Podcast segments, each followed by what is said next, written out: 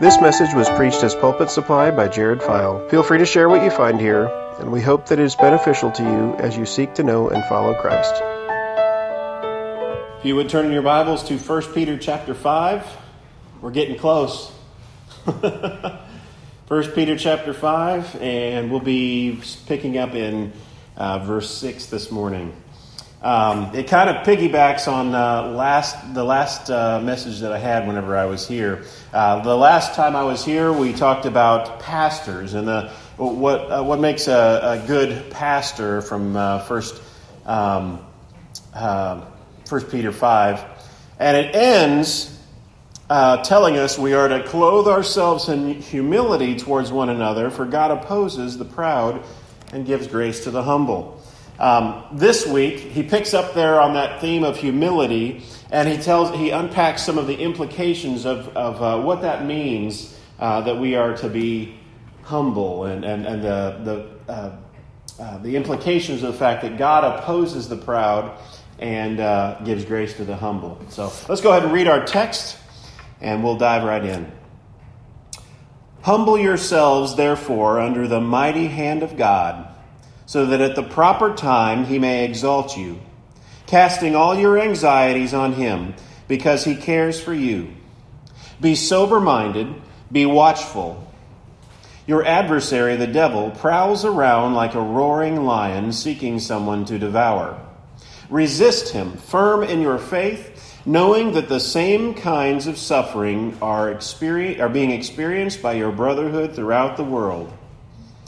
And after you have suffered a little while, the God of all grace, who has called you to his eternal glory in Christ, will himself restore, confirm, strengthen, and establish you. To him be the dominion forever and ever. Amen. Let's pray. Father, we thank you for your word. We pray that you would give us eyes to see and ears to hear this morning. Lord, give me strength and grace as I preach your word. In Jesus' name, amen.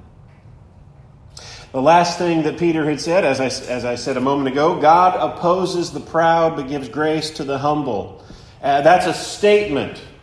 That, that's, that's a declaration. This is uh, a truth about God. God opposes the proud. He does not like it for a person to uh, to be boastful, to be thinking highly of themselves. He instead he gives grace to the humble, to the lowly, to those who realize they can't do it themselves, to the one who asks him for help. He gives grace to those.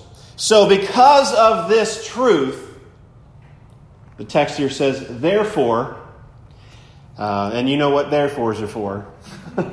You go back and see what it's there for. What we just did. Uh, humble yourself under the mighty hand of God. Because of this truth, because of the fact that God opposes the proud and gives grace to the humble, then we ought to be humble. Um, we ought to humble ourselves. This is an active process. It doesn't come naturally. This is a command. Uh, uh you know, sometimes we we can be um, just um, have low self esteem. uh, that's not just that's not humbling ourselves. Uh, that's just feeling bad about ourselves.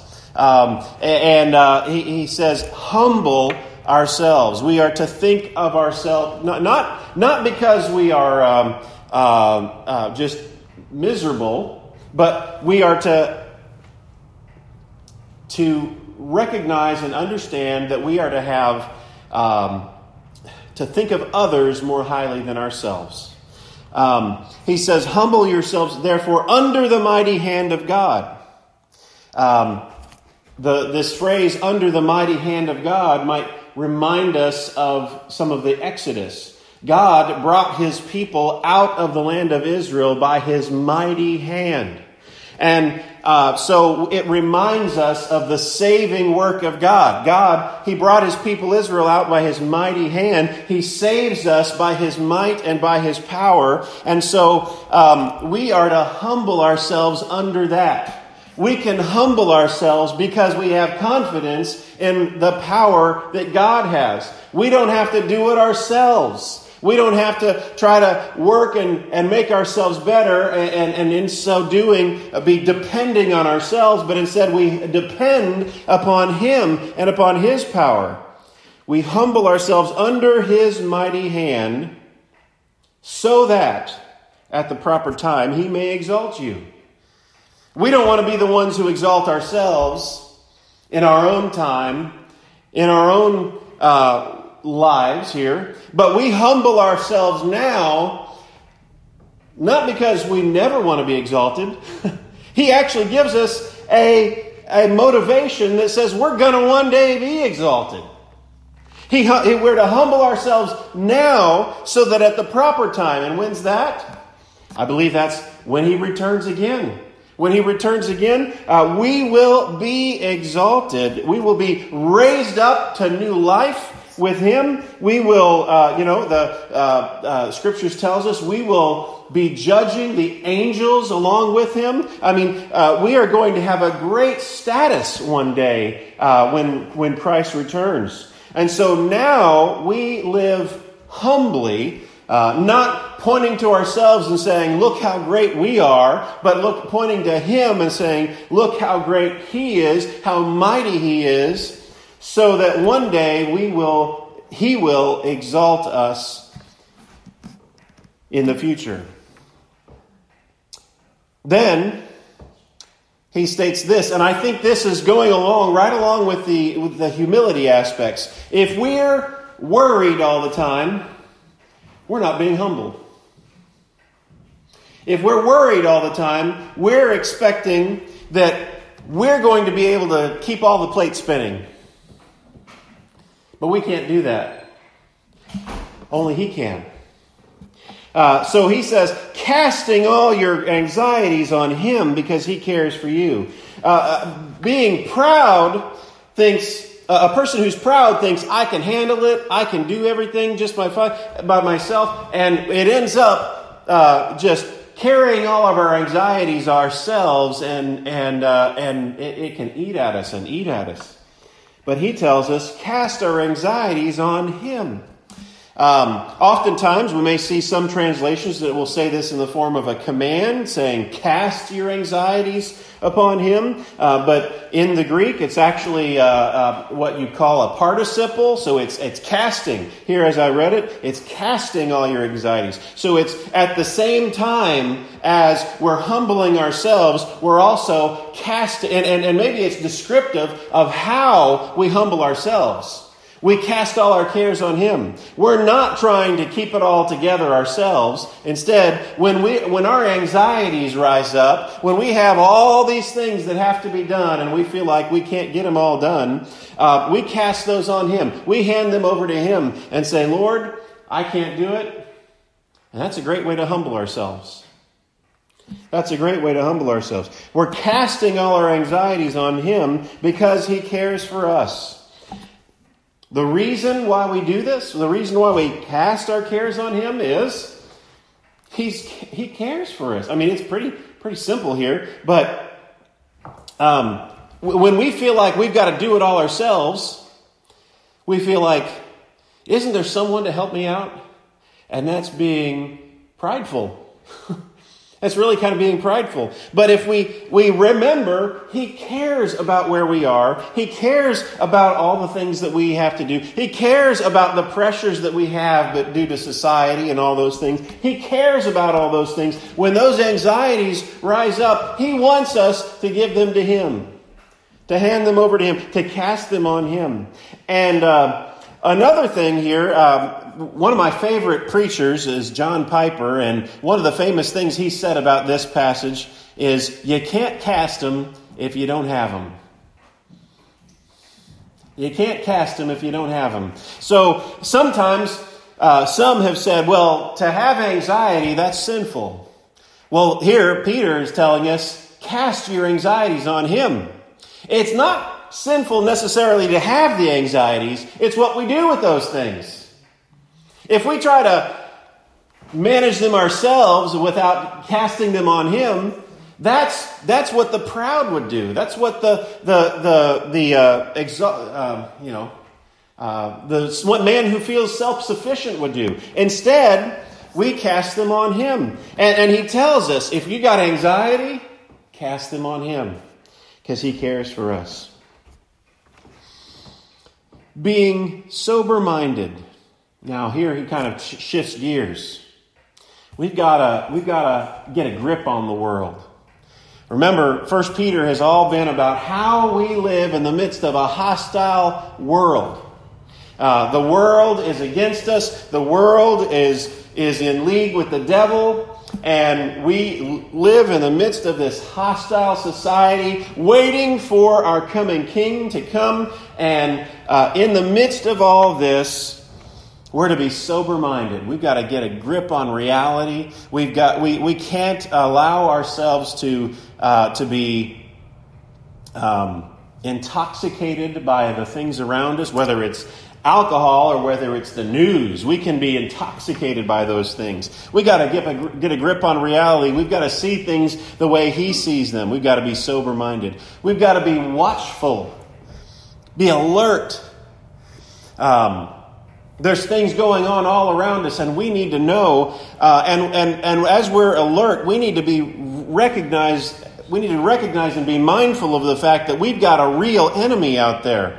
Your adversary, the devil, prowls around like a roaring lion seeking someone to devour. Now, that whenever it says here, your adversary, the devil, prowls around like a roaring lion, it's not just talking about some personification of evil. This is a, the real personal devil. The spiritual world is real. And, and the devil is our enemy, and he wants to destroy us because we remind him of the image of the invisible God, Jesus Christ. Uh, when he sees a human being created in God's image, he, he wants to destroy that because he, it reminds him that he was defeated by Jesus, a human being. He, he, he, he is our adversary. He wants to destroy us. He roars, he roars it says. He, he prowls about like a roaring lion. He wants to scare us, and all he can do is roar. He can't touch us. Like he said earlier, Peter said, uh, Who's there to harm you if you prove zealous for what is good? No one. Even if they kill us, they can't hurt us. And the devil, all he can do is roar. All he can do is he roars. And, and as we see uh, persecutions, as we see things around the world, you know, uh, just seeing what's going on in Afghanistan right now, the fact that our soldiers are going to be uh, pulled out of there, um, Christians are already saying that, that persecution is coming for them. And many will probably die because of us pulling out of Afghanistan. But at the same time, they need to remember, just like we need to remember, all the devil can do is roar. Because even if, even if they die as martyrs for the faith, they'll be raised again. They will be vindicated.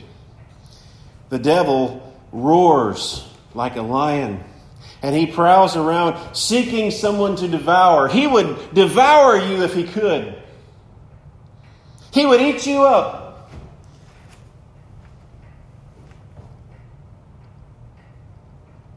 but all he can do is roar. We're given this command resist him. Firm in your faith, knowing that the same kinds of suffering are being experienced by your brotherhood throughout the world. Well, that goes right along with what I was just saying about Afghanistan right now.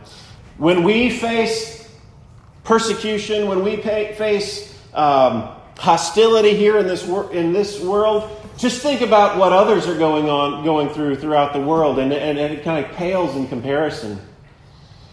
But that when we face uh, hostility, when we face persecution, uh, we are to remember that our brotherhood, our brothers and sisters, the ones who we are united together with Christ with, the ones who, uh, according to earlier in the passage, we've been born again by an imperishable seed, and we're brothers and sisters with them, even throughout all of the world.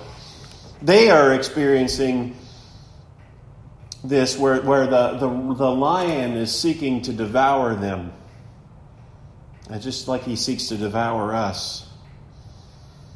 You know, we have to pray for our brothers and sisters in those places. Remember and pray that the lion that roars won't allow them to give up on their faith, that won't, won't allow them to abandon the faith because of the persecution that comes.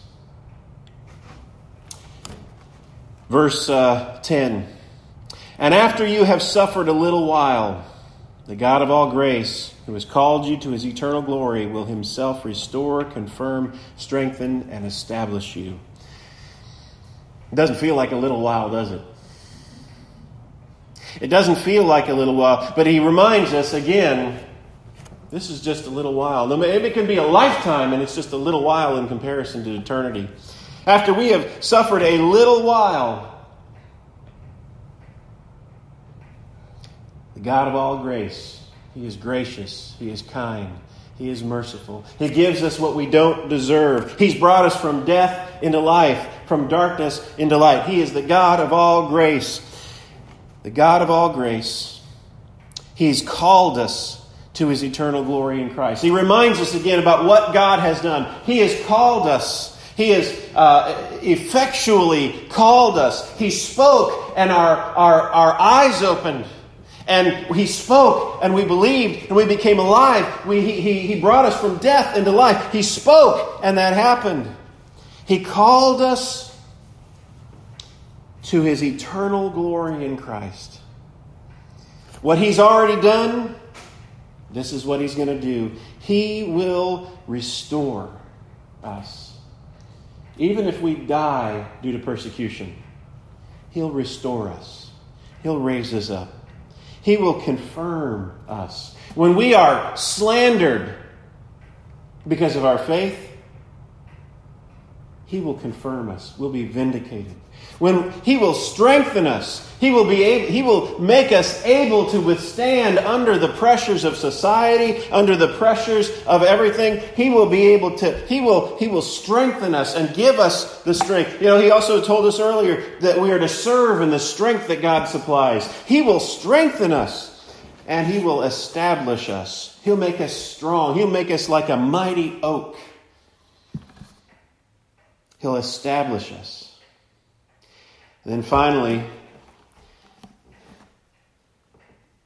he ends this section, but not the whole book, with a, with a doxology. To him be dominion forever and ever. Amen. I think that goes with the beginning of it. Humble yourselves. We humble ourselves, and at the same time, He's the one who deserves the glory. To him be dominion. He is the King of kings and Lord of lords. He is the King eternal. He is, uh, he is the Son of David who would have a kingdom that would never end. To him be the dominion forever and ever. And then it says, Amen. And Amen means I believe it, right? Amen means this is firm and established. He is the King. He is the King of glory. He is the one who is sovereign and in control. And as we face things that bring us anxiety, as we face things that, that, um, that uh, are like persecution or hostility, or all of those things, He's in control. He gets the glory. And He's there with us and He cares for us. He's in control and He makes the stars stay in their place. And yet He cares for us, inviting us to cast our cares on Him. What a great God. What a great God. He looks at the humble he, his look is on those who can't do it themselves, who cast themselves on Him, who plead for mercy, who throw themselves on Jesus.